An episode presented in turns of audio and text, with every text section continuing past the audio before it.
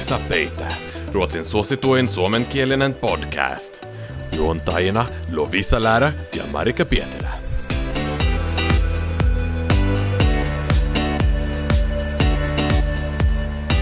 Ja tervepä terve taas. Täällä me istutaan Lovisa Läärä ja Marika Pietilä Lovisan asunnossa. Vielä jatkamme täällä seuraavaan jaksoon kaikenlaisia kysymyksiä, mitä te olette meille heittänyt. Siena, siena. Kuuntelette Ruotsin suosituinta suomenkielistä podcastia. Mä oon alkanut nyt sanoa tämän. Ollaan hirveän suosittuja suomenkielisiä. Tässä on kyllä tietysti se etu meillä, että kun näitä suomenkielisiä podcasteja nyt ei mitenkään kasva täällä Ruotsissa kuin sieniä sateella, niin Mm. on tietty tämmöinen etulyöntiasema siitä, että meitä on niin vähän.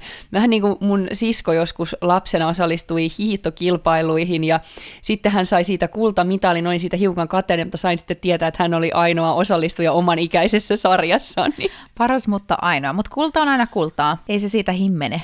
E, tosiaan osa kaksi Q&A ja meillä on semmoisia kategorioita täällä luvassa kuin elämä ja ystävyys, Deep shit. Tukholma, Ja sitten jatketaan viime jaksossa jo aloitettua favoriitter, favvisar, eli suosikit. jee, mennään suoraan asiaan. Ystävyyskategoriassa, miten luoda kontakteja, kun aloittaa ihan nollasta Tukholmassa?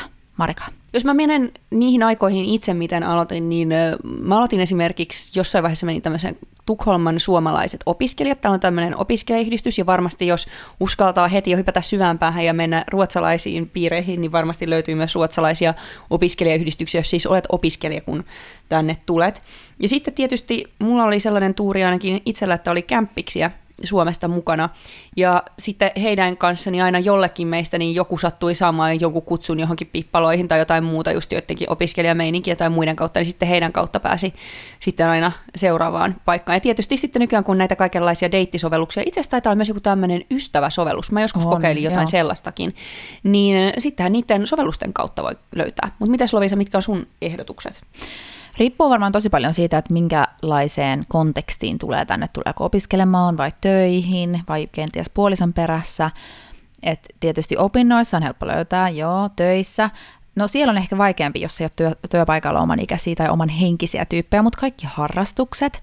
Mä sanoisin kanssa, että noi Facebook-ryhmät, Tukholman Suomi-tytöt, semmoinen monelle paikka, missä laittaa viestejä, että hei, että olisiko kukaan kiinnostunut tekemään jotain kivaa yhdessä. Ja tähän tuli mm. mieleen muuten, että meillähän on myös varmasti miespuolisia kuuntelijoita mm. siellä, niin en ole nähnyt tällaista kuin Tukholman Suomi-pojat tai Suomi-miehet tai Suomi-äijät tai mitä te nyt haluatte olla, mutta ehkä jonkun teistä pitäisi perustaa joku tällainen, koska en lainkaan epäile, että teilläkin olisi sosiaalist- sosiaalistumistarpeita, mm. niin varmaan tämmöiselle olisi kysyntää. Mm, niinpä. Mutta tämä ihan ikuinen vinkki, että rohkeasti vaan mukaan semmoisiin vähän epämukavaltakin tuntuviin asiayhteyksiin, vaikka joku koulussa joku tämmöinen opiskelijatoiminta tai, tai joku kielikurssi, kansanopiston kurssi, I don't know, näitähän on vaikka mitä. Niin on. Eli kaikenlaiseen toimintaan, niin olkaa aktiivisia. Aktiivisuus auttaa, niin kuin sitä aina Suomessa sanotaan, että ei kukaan sieltä kotoa tule hakemaan. Ei tule. Ja pitää itse kutsua itsensä. Mun elämän vinkki numero yksi on se, kun yksi tämmöinen jenkki Mimmi, joka oli täällä sen um, puolison matkassa tosiaan um, ilman mitään kontakteja, niin hän ihan sinnikkäästi kirjoitteli, kuulkaa meidän kaikkien Facebook-seinille ja kutsui itsensä mukaan kaikkiin pippaloihin ja tupareihin. Ja tiedätkö, pakko tehdä niin.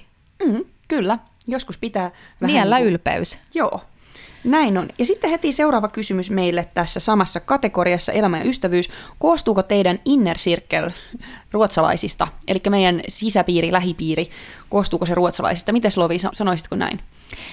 Tämä oli hauska kysymys. Mä sanoisin, että mulla on aika hyvä mix. Että jos Sven lasketaan mun ruotsalainen poika, on mun sisäpiiriin, niin toki hän, hän on siellä. Sitten mulla on töissä tosi hyviä kavereita, jotka ovat ruotsalaisia. Um, opinnoista on jäänyt yksi ruotsalainen, mutta sitten mulla on myös jenkkejä, paljon suomalaisia. Et en mä tiedä oikein, että ketä mä lasken mun sisäpiiriin, mutta on paljon eri kansallisuuksien ystäviä.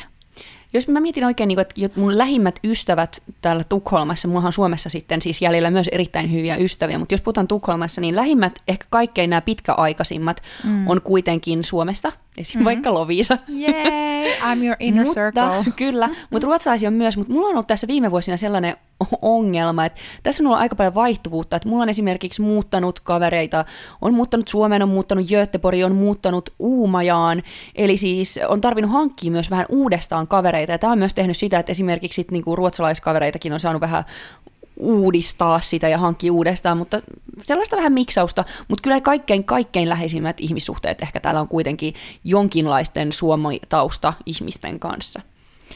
Totta, joo. Jos joo. ei lasketa tietysti omaa parisuhdetta, joka on ruotsalainen. Niin, no, kun, no okei, joo, kun mä mietin nyt, niin kyllä mullakin on ehkä kaikista vahvin tunneside on kyllä niihin suomikavereihin, että mun ruotsikaverit, no joo, mulla on mun opiskeluporukka, se, se on niin kuin mun inner circle, se, ne mä tiedän, että niiden kanssa mä tuun olen yhteyksissä lopun elämääni, mutta sitten vähän ehkä menee sille aalloissa, että kuinka paljon hengaa tiettyjen tyyppien kanssa, että välillä enemmän, välillä vähemmän, vaikea mm. sanoa. Mutta suomityypit on semmoisia, että ne on, on ja pysyy myös. Onko Ruotsissa vaikeaa saada ruotsalaisia ystäviä? liittyen juuri tähän edellä mainittuun, niin eh, kyllä mä sanoisin, että riippuu keneltä kysyy, riippuu kuinka paljon itse on valmis investoimaan siihen ystävyyssuhteeseen, mutta ylipäätään ehkä joo. Et mulla on tasan kolme ruotsalaista ystävää, ja yksi niistä on tullut töiden kautta, kaksi opintojen kautta, ja mm, kyllä ne ystävyyssuhteet on vienyt aika kauan aikaa, että ne on muodostunut sellaisiksi, ja ne vaatii kyllä tosi aktiivista ylläpitoa, että ei ne ole ihan semmoisia, että mä voisin jos mulla on paha mieli, mun mielestä hyviä ystäviä mitataan sillä, että jos on tosi paha mieli, kelle soittaa, kuka tulee ekana mieleen, niin ei ne kyllä tule ehkä ekana mieleen. Joo, nimenomaan. Tämä on vähän liittyen just tuohon aiempaankin kysymykseen. Ja ehkä tässä pitää myös muistaa se, että ero on Tukholmassa ja muussa maassa. Mä huomaan, mm. että helposti silleen, että, että Tukholman ulkopuolella, kun on jossain, niin ihmiset on helpommin lähestyttävissä ja kaikkea, että he jotenkin, heidän kanssa bondaa nopeammin. Ehkä se on myös sitä, kun itse en ole suurkaupungista kotoisin, niin ehkä mä ystävystyisin just helpommin, jos mä muuttaisin jonnekin, en minä tiedä, jäävleen. Niin, no ihan varmasti. niin, niin Joo. siis mulla oli myös mun äskeisessä työpaikassa niin yksi tota, skoonelainen tyttö, että oliko nyt Helsingborista vai mistä päin, mutta hän oli joka tapauksessa tämmöinen, että siis joka kerta kun hän tuli käymään sitten pariksi päiväksi Tukholman konttorille, niin mulla synkkas niin helposti vaan hänen kanssaan. Sitten monella on tietysti se, että kun tänne tulee aikuisena, niin siinä on sitten se, että monilla on valmiiksi täällä kaveripiirit siinä niin. iässä. Niin sitten se, että kuinka paljon itsekään, jos mä olisin jossain Suomessa Porissa tai jossain asuisin ja sinne tulisi jotain ulkopuolelta ja mulla olisi mun niinku tiiviit kaveripiirit, ja mä ehkä ole siellä silleen, että etsinpä tässä uutta ystävää, mm. niin kaikilla, jos sitä tarvet, niin se voi olla vähän vaikeaa. Mm. Joo, ja etenkin silleen opintojen jälkeen työelämässä ystävystyminen, niin kuin syvällisesti ystävystyminen vaatii tosi paljon ekstra vaivan näköä, että mullakin on hirveästi tosi tosi kivoja työkavereita, mutta en mä niiden kanssa vapaa-ajalla, vaikka just nyt viime lauantaina mietin, että kenellä mä laittaisin viestiä, että kuka haluaisi lähteä mukaan johonkin lasilliselle, kun tuntuu, että kaikki mun silleen inner circle-tyypit oli jossain muualla, mm, ja sitten mä olin silleen, että hitsi, että en mä kyllä, en mä kyllä tavallaan kehtaa laittaa tälle tyypille. Ja niin kun mä huomaan, että mun yksi hyvä ystävä, joka on työkontekstista jäänyt, niin hän oli kyllä erityinen tyyppi. Hän oli, hän oli tämä superdeittailija, josta mä kerroin viime jaksossakin, että hän ihan tosi paljon veti mua mukaan vapaa-ajalla kaikkiin sen päähänpistoihin ja juttuihin, ja niin kuin hän itse aktiivisesti haki kontaktia mun kanssa, koska hän on vaan tosi sosiaalinen ihminen, mutta mut hänkään ei ole Tukholmasta kotoisin, vaan Pohjois-Ruotsista, että se oli ehkä tyyppinä silleen vähän erityinen. Sitten Joo. täällä on meille kysymys vielä tähän liittyen elämä ja ystävyys. Tämä menee ehkä enemmän elämään kuin ystävyyttä, mutta onko teillä jotain kesäsuunnitelmia? Eli kesä 22, Lovisa, mitä? Onko mitään jo no? Oh my god, ei oo. Mua ahdistaa. En todella ole miettinyt mitään kesäsuunnitelmia. Mun yksi kaveri tuossa just viime viikolla mä kattelin, että varaili jotain Italian lomaa kesällä ja sitten siinä vaiheessa mulle iski, että ai niin tosiaan kesäsuunnitelmat, pitäisikö semmoisia olla? Onko sulla Marika? No joka kesäinen suunnitelma on, että ainakin joksikin aikaa lähdetään purjehtimaan. Se on vaan varma. Totta, te olette nyt sitä venettä taas puunannut, niin pakkohan sitä on käyttää. no, ei me kyllä itse asiassa olla sitä nyt puunattu. Me, oltiin, me ollaan kyllä oltu tässä, itse asiassa oltiin eilen käymässä meidän telakalla. Täällä on siis sillä, että kun kuuluu tällaiseen venekerhoon tai telakkayhdistykseen, niin pitää sitten kerran talvessa käydä semmoinen niin kuin varata itse sellainen päivä, että käy siellä kiertämässä, että siellä on aina jotain liikennettä siellä telakalla, että ei pääse sitten varkaita varastelemaan perämoottoreita ja mitä kaikkea. Mm. Niin siellä oltiin, mutta ei olla puunattu, mutta veneilemään ollaan menossa. Ja sitten toisekseen niin on ainakin Suomeen tietysti menossa ja sitten mulla on siellä kaverin kanssa sovittu, että menen heidän perheen mökille Kustaviin nyt ensimmäistä kertaa pääsen sinnekin, että tästä on ollut aiemmin jo puhetta. Kustavista mä oon kuullut paljon, se on ihana paikka. Mä en ikinä ollut siellä, mutta kuulostaa ihanalta kesäparatiisilta. Eikö se ole saaristossa? Joo, joo, siellä joo. Turun lähellä. Turun saaristossa. Oi, oi, oi. Et saaristoa Ruotsin ja Suomen puolella ainakin luvassa. Mm-hmm. Eli tietää, mistä meidät bongaa Tukalaa tai Turun saaristosta, niin siellä jossain, jossain veneen kyydissä tai mökkirannassa. Mennään seuraavaan kategoriaan. Mikä se on? Deep shit. Eli kaikki tällaiset elämää syvemmät aiheet. Muun muassa lähdetään siitä liikkeelle, että mikä sai meidät alun perin lähtemään juuri Ruotsiin. Tästä on... olen varmasti kertonut ensimmäisessä jaksossa, jossa itse olin mukana, mutta sanotaanko tällainen, että olin tehnyt kandi-tutkinnon Tampereella ja tällainen yleinen kyllästyminen elämään, halusin elämään jotain vaihtelua, oli tarkoitus alkaa tekemään maisterin tutkintoa, mutta totesin, että ihan jotta saisin motivaationi takaisin ja jotain elämän kiinnostusta niin arkeelta tuntuvaan arkeen, niin päätin lähteä vaihto-opiskelijaksi Ruotsiin. Ja niinhän siinä sitten kävi niin kuin hyvin monelle muullekin Ruotsiin tulleelle, että vaihto-opiskelu sitten muuttui elämäksi pikkuhiljaa. Olipa runollisesti sanottu. Ihanaa. Oo, joskus sitä, joskus siitä tulee tällaisia filosofisia muuttui. ajatuksia. Wow. No mulla eka kertaa se Ruotsiin lähteminen liittyi ehkä siihen, että mä olin sit kielestä kiinnostunut lukiossa, herännyt kiinnostus siihen kieleen ja lähdin sen takia tänne seitsemäksi kuukaudeksi opiskelemaan Tukholman yliopistoon, oppimaan sen kielen.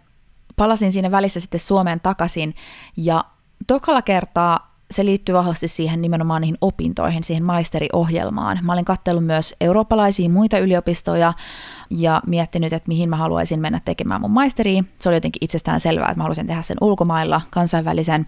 En halunnut palata enää sinne mun kotiyliopistoon Jyväskylään. Mutta sitten moneen yliopistoon oli semmoisia pääsyvaatimuksia, että mulla ei ollut niitä tiettyjä kursseja kasassa mun kandissa, että olisi vaikka pitänyt lukea 20 opintopistettä, tilastotiedettä tai jotain muuta vastaavaa. Mä oon hirveästi hotsittanut enää alkaa niin kuin opiskeleen sitä hakuprosessia varten jotain tiettyä, joten päädyin sitten Tukholmaan, jossa oli jo valmiiksi kaikki kasassa ja sitten oli vielä tietysti se ystävät ja, ja niin kuin ehkä helpompaa palata sinne, kun oli jo kertaalleen käynytkin.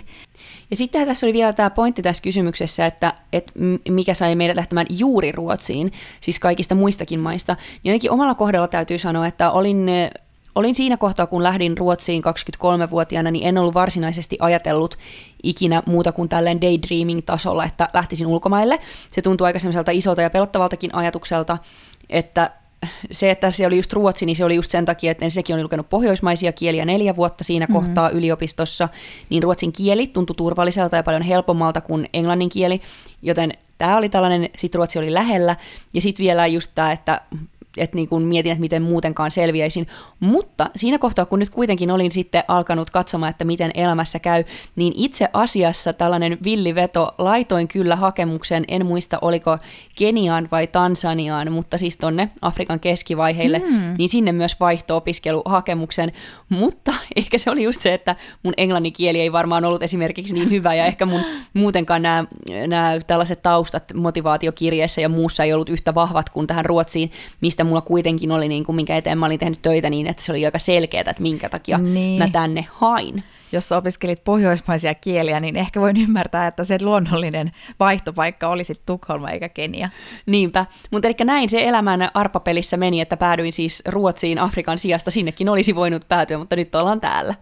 Joo, ja se on helppo sanoa nyt, että oishan sitä voinut lähteä mihin vaan, mutta mä luulen kanssa, että siihen aikaan, varsinkin silloin kun muutin ekaa kertaa 19-vuotiaana ylipäätään pois kotoa suoraan tänne Tukholmaan suurkaupunkiin, ainakin silloin se tuntui siltä, niin mä olisin ehkä ollut liian epäkypsä hakemaan johonkin kauemmas tai, tai niin kuin muuttamaan johonkin kauemmas ja tekemään ne kaikki käytännön järjestelyt yksin. Ja, koska siitä mä oon tosi ylpeä. Siis vaikka mun kummitäti asui täällä Tukholmassa siihen aikaan, niin mä en pyytänyt häneltä mitään apua, siis jotain ihan absurdiikin miettiä tätä jälkikäteen. Mä en pyytänyt häneltä mitään apua siihen mun muuttojärjestelyyn, asumis, asunnon etsimiseen, mihinkään. Hän varmasti sitä tarjosi ja oli silleen, Lovisa kerro, jos mä voin jotenkin sua jeesaa, että totta kai sä voit asua täällä ja niin päin pois, mutta mä olin ihan silleen, että ei, että minähän järjestän kaiken aivan itse ja, ja viestittelin Blocketissa kaikkien ihme huuhaa tyyppien kanssa ja siellä oli paljon huijareet liikkeellä ja siis asuntomarkkinoilla ja niin kuin, et, et, mulla on ollut kyllä aikamoinen itseluottamus siihen touhuun, mutta en mä, se oli ehkä helppoa kuitenkin, kun oli kyse Ruotsista. Oli semmoinen luotto, että no, et vaikka me asiat menis kuinka syteen, niin ei ne nyt hirveän pahasti voi mennä. Näinhän se menee. Mutta nyt me päästään tästä meidän alku Ruotsiin tulemisesta niin tähän loppuelämään. Nimittäin meiltä on myös kysytty, että haluatteko asua Ruotsissa koko loppuelämänne? No Loviisa, koko loppuelämä, onko se täällä? Hei, kuka tietää kenenkään koko loppuelämästä? Tämä on aika tällainen mahdoton kysymys, koska ei tohon, ei tohon voi vastata. Mä voin, mä voin asua Ruotsissa, mä voin asua Suomessa, mä voin asua jossain muualla. Niin sama homma, että kuka siitä tietää, että miten tämä on. Multa on kysytty tätä kysymystä vaikka kuinka monta kertaa, ja voisin ehkä tämmöinen mun tämän hetken relevantein vastaus tähän voisi olla niin, että no tällä hetkellä mulla ei ole mitään pläänejä muuttaa juuri nyt ainakaan täältä yhtään mihinkään. Mm. Viihdyn oikein hyvin omistusasunnossa, ja että sekin vielä sitoo jonkin verran, että ei sitä tota. vuokra-asunnosta pääse niin paljon helpommin eroon myös. Ja täällä tosiaan kun on tämä avomies ja kaikki muut, niin ei tässä nyt ole mitään suuria suunnitelmia lähteä mihinkään. Mutta sitten taas näin yleisesti, niin voisin sanoa, että on esimerkiksi, no tässä tullaan itse asiassa meidän seuraavaan kysymykseen. Ja. Eli meidän seuraava kysymys on, että haluaisitteko asua vielä jossain muussa maassa tai kaupungissa ulkomailla? Niin voisin hyvin esimerkiksi kuvitella asuvani on opiskellut myös esimerkiksi Italiaa, niin uh. mielelläni asuisin vaikka puoli vuotta tai vuoden Italiassa. Ciao, ja tämmönen, Bella. Kyllä, ciao Bella. Bella, ja. ciao Bella, ciao Bella, ciao, ciao, ciao. Ihan sairaan hyvä biisi. Onko tommonenkin? Mä en olisi tuollaista kuullut. On, on, on. on. Mutta joka tapauksessa, niin Italiassa voisin kuvitella asuvani, just tämä Afrikka on jäänyt myös vähän kaivamaan, kalvamaan, on käynyt myös itse asiassa sitten jälkeenpäin, niin muun muassa just siellä Keniassa, Tansanian haluaisin käymään ja muuta tällaista, mutta voisin kyllä kuvitella myös asuvan joskus vuoden jossain siellä Keski-Afrikan tienoilla. Ja sitten tämmöinen maa kuin Kanada, niin on myös kiinnostanut sekä mua että Börjää jonkin verran, että voisi asua, mutta sanotaan, että mm. silleen pitkäaikaisesti että et se ei olisi joku puolen vuoden vuoden asuminen, niin kyllä mä ajattelisin, että se olisi Suomi-Ruotsi-Norja-akselilla itselläni, missä asuisin, viettäisin elämäni. Mutta haluaisitko sä, Lovisa, asua vielä jossain muussa maassa tai kaupungissa ulkomailla kuin täällä Ruotsissa? Haluaisin. Joo, siis just tämä, no mä mietin paljon tätä ruotsitematiikkaa, niin kuin, että haluanko mä asuttaa loppuelämäni ja, ja, ja niin kuin näin, mutta mä itse asiassa haaveilen tällä hetkellä siitä, että mä ehkä ensi vuonna 2023 muuttaisin ulkomaille, että meidän, meidän firman kanssa – suunnitelmissa avata ö, toimisto muualle Eurooppaan, todennäköisesti Kööpenhamina, Amsterdam tai Berliini. Mun oma suosikki olisi Berliini, ja nyt kun sä sanoit tuon, että sä haluaisit oppia puhua italiaa, siis... Mm, tai paremmin sille, koska mä oon siis opiskellut, mutta ei se nyt riitä siis, kun en mä ole kenenkään italialaisen kanssa hengailu. Joo, ja siis Italia olisi mediaseksikämpi kieli kuin vaikka Saksa, kun sitten mietit, että ah niin, haluanko mä oppia puhua Saksa. Mutta haluaisin. Mä oon kuitenkin, en mä tiedä, mun mielestä saksan kielikin, ja mä oon sitä opiskellut pitkään, ja mulla on siellä ystäviä näin, niin ja joku siinä Berliinissä eritoten kiehtoi. Mä kiinnostaa niinkään mikään muut kaupungit siellä. Mut Köpistä ja Amsterdam sopis mulle myös. Mutta joo, ehdottomasti mä koen, että Tukholma on, vaikka mä viihdyn ja on omistuskämpät ja mä rakastan tätä kaupunkia, niin on mulla myös semmoinen, no tiedätkö, kun mä en koskaan ollut vaikka vaihdossa, mm, tämä on kuitenkin vähän liian tuttu. että vielä vois. Mutta miten Lovisa, just se kun mä sanoin, että esimerkiksi mä ajattelisin, että sit sillä niinku kuitenkin pitkäaikaista asumista, sellaista niinku enemmän loppuelämän mm, asumista, mm. niin jossain täällä Pohjoismaat akselilla enemmän. Joo. Niin miten, mikä sun ajatus tähän on? Joo, joo, joo. Toi on, toi on hyvä. Joo, ehdottomasti haluan asua koko loppuelämäni Pohjoismaissa. Siitä mä voin, voin olla melkein 99,9 prosenttisen varma, että näin se tulee olemaan. Et vaikea kuvitella. Mutta ehkä semmoista 50-50 asumista ennen kaikkea. Että kyllä mä haaveilen, että mulla on sitten kun vähän enemmän rahaa ja elämän kokemusta, niin olisi kämppä jossain Etelä-Ranskassa tai ehkä realistisemmin jossain Espanjan aurinkorannikolla. ja että asuisit puolesta vuodesta siellä ja puolet täällä.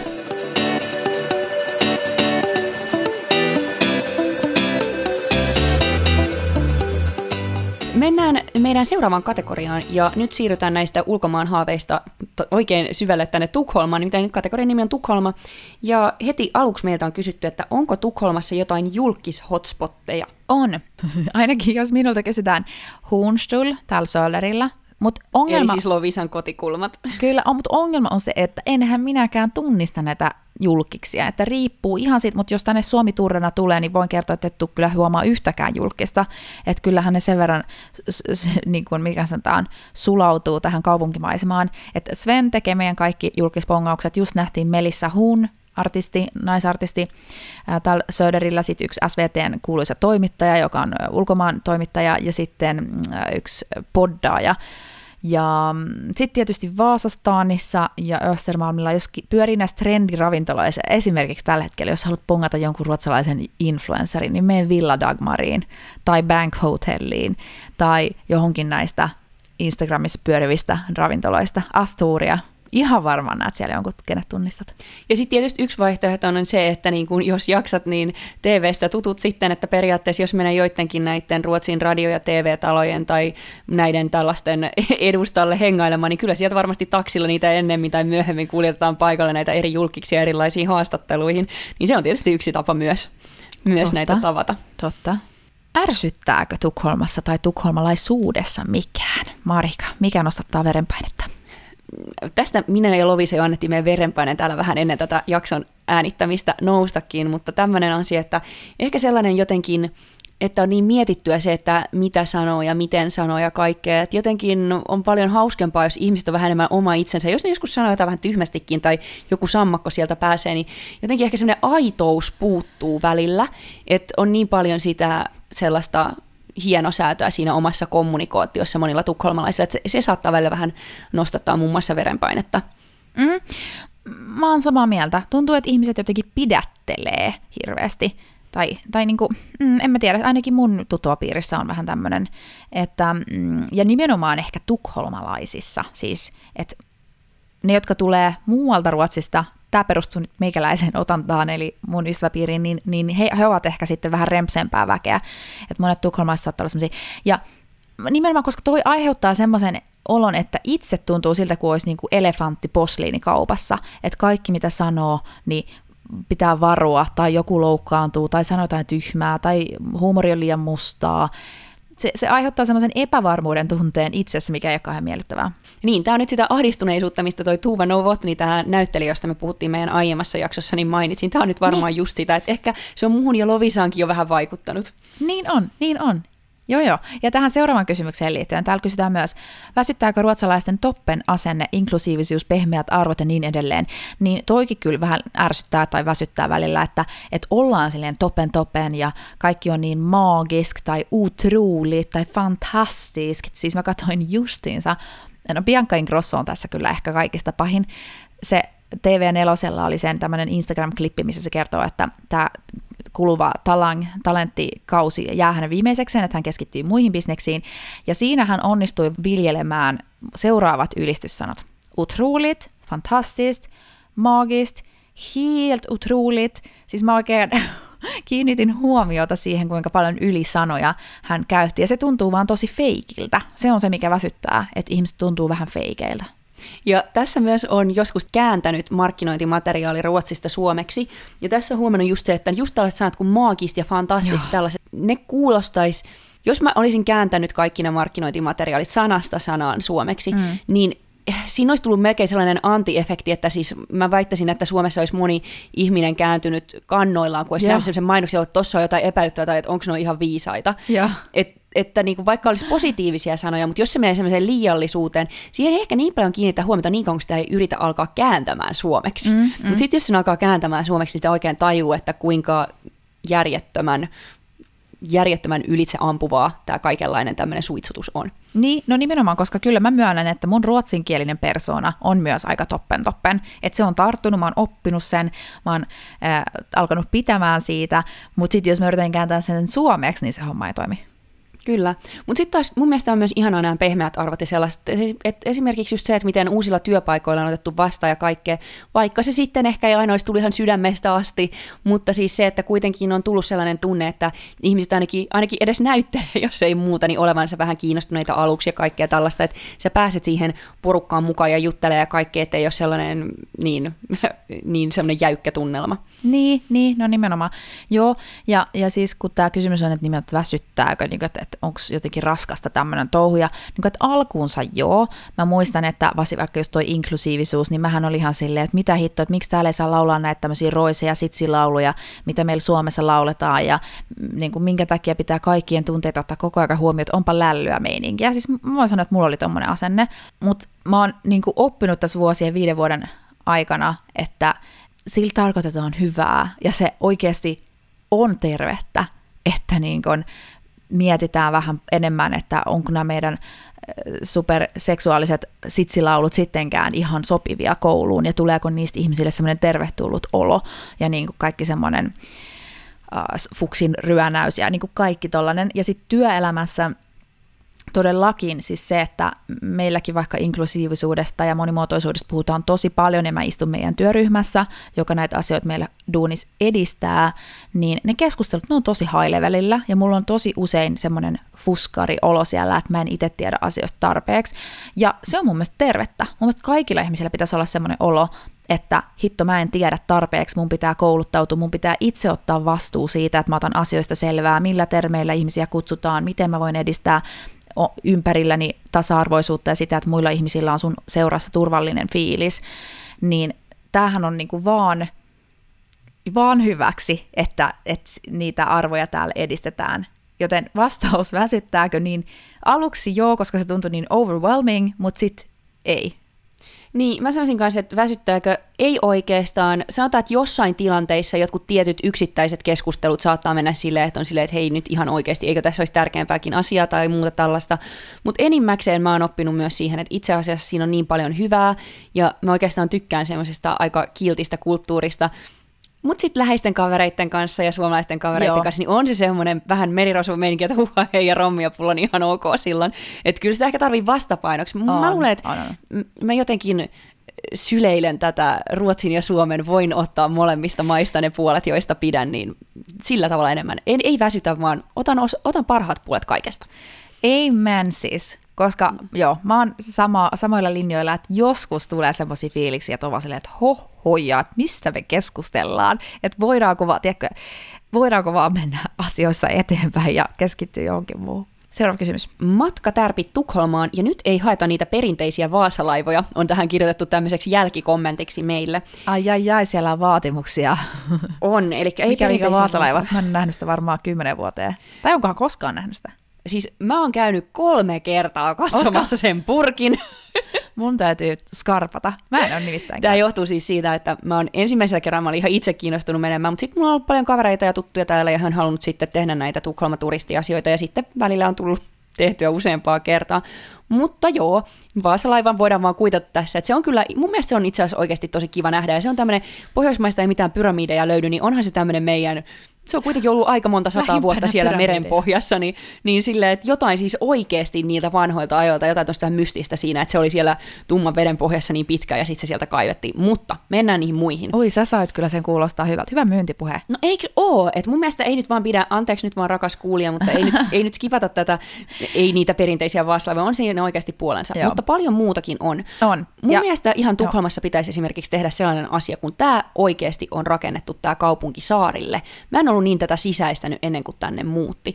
Mutta siis menkää, jos ei niinku ole vaan tällaisia, että ette halua nähdä vain nähtävyyksiä, vaan enemmän kokea elämyksiä, niin monessa paikassa täällä on siis tällaisia kaikkia ihania kalliopaikkoja, mihin voi mennä vaikka piknikille. Niin ihan vaikka ostaa jostain kulmapizzeriasta pizzan ja vaikka jonkun kivan skumppapullon jostain. Ja esimerkiksi Solna Strandissa on mun mielestä aivan loistavia kallioita, mistä voi ihailla vaikka jotain auringonlaskua rakkaan tai kaverin kanssa ja pitää siellä jonkun tämmöisen kivan piknikin ja ottaa vaikka mansikat messiin. Ehdoton näköalaspotti, just tommonen on Skinnarviksberget Södermalmilla, Mariatorjatilla, kun jää pois, vai Sinkestam, Sinkestam on ehkä lähempänä, ää, niin kävelee sinne, niin mä vein mun vanhemmatkin sinne elokuussa. Se oli kyllä aika hazardi se kiipeäminen, mutta sieltä näkee yli koko kaupungin ja sinne veden äärelle. Sitten Longholmenilla on semmoisia paikkoja kanssa, Reimersholmella. Sitten mun piti sanoa, ESPllä on kokonainen jakso näistä Tukholman turistivinkeissä, jakso numero 22. Se on vanha kuin taivas, mutta kuitenkin edelleen pätevä, joten sieltä kansi etsiä lisää vinkkejä. Mä sanoisin, jos mä jonkun alla annan, no tämä menee ehkä tuohon Vaasalaiva-kategoriaan, mutta fotograafiska, works every time, valokuvamuseo. Joo, ja totta kai kanssenit ja nää, mutta siis se, että, ja sitten tällainen, että jos et ole jo sieltä Ruotsin laivasta astuessasi kyllästynyt laivailuun ja et ole merisairasta tyyppiä, niin sekä Strandwegenilta, tuosta Östermalmilta, että sitten tuolta Stadshussetin läheltä Kungsholmenilta, niin lähtee paljon tällaisia pieniä söpöjä, semmoisia vähän kuin mietitte jotain Mikiiren höyrylaivaa, niin sellaisia mm. lähtee tuonne saaristoon. On päivän ja on niinku lounasretkiä, on päivän mittaisia retkiä, on varmaan jotain sellaista, että voit mennä niinku vaikka lähteä ainakin tuonne saaristoon yhdellä matkalaivalla ja tulla vaikka päivän parin päästä takaisin toisella, niin on tällaisia kaikki ihania mini-saaristoristeilyjä, niin pääsee myös, että jos ei ole itse vaikka veneomista, niin tutustumaan tuonne Ruotsin Tukholman ihanaan saaristoon. Ja sitten täällä on myös paljon, tai paljon ja paljon, mutta muutama kappale tällaisia, äm, niin kuin, ei ne ehkä ole ihan virallisia, jos puhutaan oikeista pilvenpiirtäjämääritelmistä, mutta tällaisia skybaareja ja ravintoloita. Mutta täytyy kyllä sanoa, että niiden ruoka ei välttämättä mun mielestä aina ole ihan sen hintansa väärti, mutta sitten taas ne näköalat on niin kivoja, mm. että tällaisia kansi ehkä katsoa myös. Mm, mm. Yes. Seuraava kysymys. Onko Tukholmassa hyviä kirppiksiä? Käyttäkö niillä? Marika. Mä oon aika huono käymään fyysisillä kirppiksillä. Mä oon jonkin verran kirppistelen kyllä, mutta se on tapahtuu yleensä netissä erilaisissa tällaisissa. Tukholmassakin on paljon tällaisia erilaisia kirppisryhmiä siellä somessa. Sitten oli joskus semmoinen appi kuin Spock, mutta se taisi lopettaa Ruotsissa toimintansa. Mutta Selpy on semmoinen Joo, nykyään. ja sitten on Blokkettikin, jos on jotain vähän tämmöistä isompaa tavaraa, että jostain yksittäistä mm. vaatekappaleista mm, kysymys. Paikallinen tori.fi. Mm. Joo, niin tällaisissa mun mielestä, ja niissä on just se kiva, että sitten voi sopia, että tuoko joku vaikka sulle kotiin vai käytkö hakemassa tai vietkö itse, niin nämä on myös, ja ei tarvi itse raahata niitä omia tavaroitaan mihinkään, vaan voi ottaa valokuvat ja Joo. myydä siellä. Joo, siis Facebookin ryhmä Labels We Love on tällainen designia myyvä Facebook-kirppisryhmä, tai että sinne niin otetaan vähän tämmöisiä parempia merkkejä, ihmiset postailee. Se, me puhuttiin tästä joskus Paulinan kanssa meidän muotijaksossa, mutta siis se on suurinta huvia, koska sen ryhmän niistä ostoketjuista näkee sen tukholmalaisten kulutuskäyttäytymisen. Et siellä myydään Gannia, Rodebjer, Acne, Samso Samso, äm, pff, mitä muita, Filippa K, siis kaikkia tällaisia luksusmerkkejä, ja tota, monet asiat on käyttämättömiä, ja niin kuin, jo. No, se on sitten ihan oma meiheminsä se kommenttikentässä vastaileminen, mutta semmoinen, ja sitten mä oon kyllä Selpystä löytänyt Esimerkiksi just ostin tota aurinkolasit, merkki aurinkolasit, jotka sain sieltä 60, kun ne normaalisti on ö, 160 siis euroissa. Mä tykkään etsiä suomalaista design-lasia näistä fyysisistä kirppiksistä, esimerkiksi Myrona tai Stadsmissionen, tommosia ketjuja, ja siis nimenomaan just jotain Italaa, Marimekko, Arabiaa, kaikkia tällaisia ihania. Mä, mä elän siinä toivossa, että mä voisin tehdä sellaisia megalöytöjä, jota ruotsalaiset on heittänyt pois jonkun kuolinpesän tavaroita, kun ne on silleen, jota mitä roskaa täällä on, ja sitten ne on jotain satojen eurojen arvoisia design-vaaseja. Tämä on mun haave.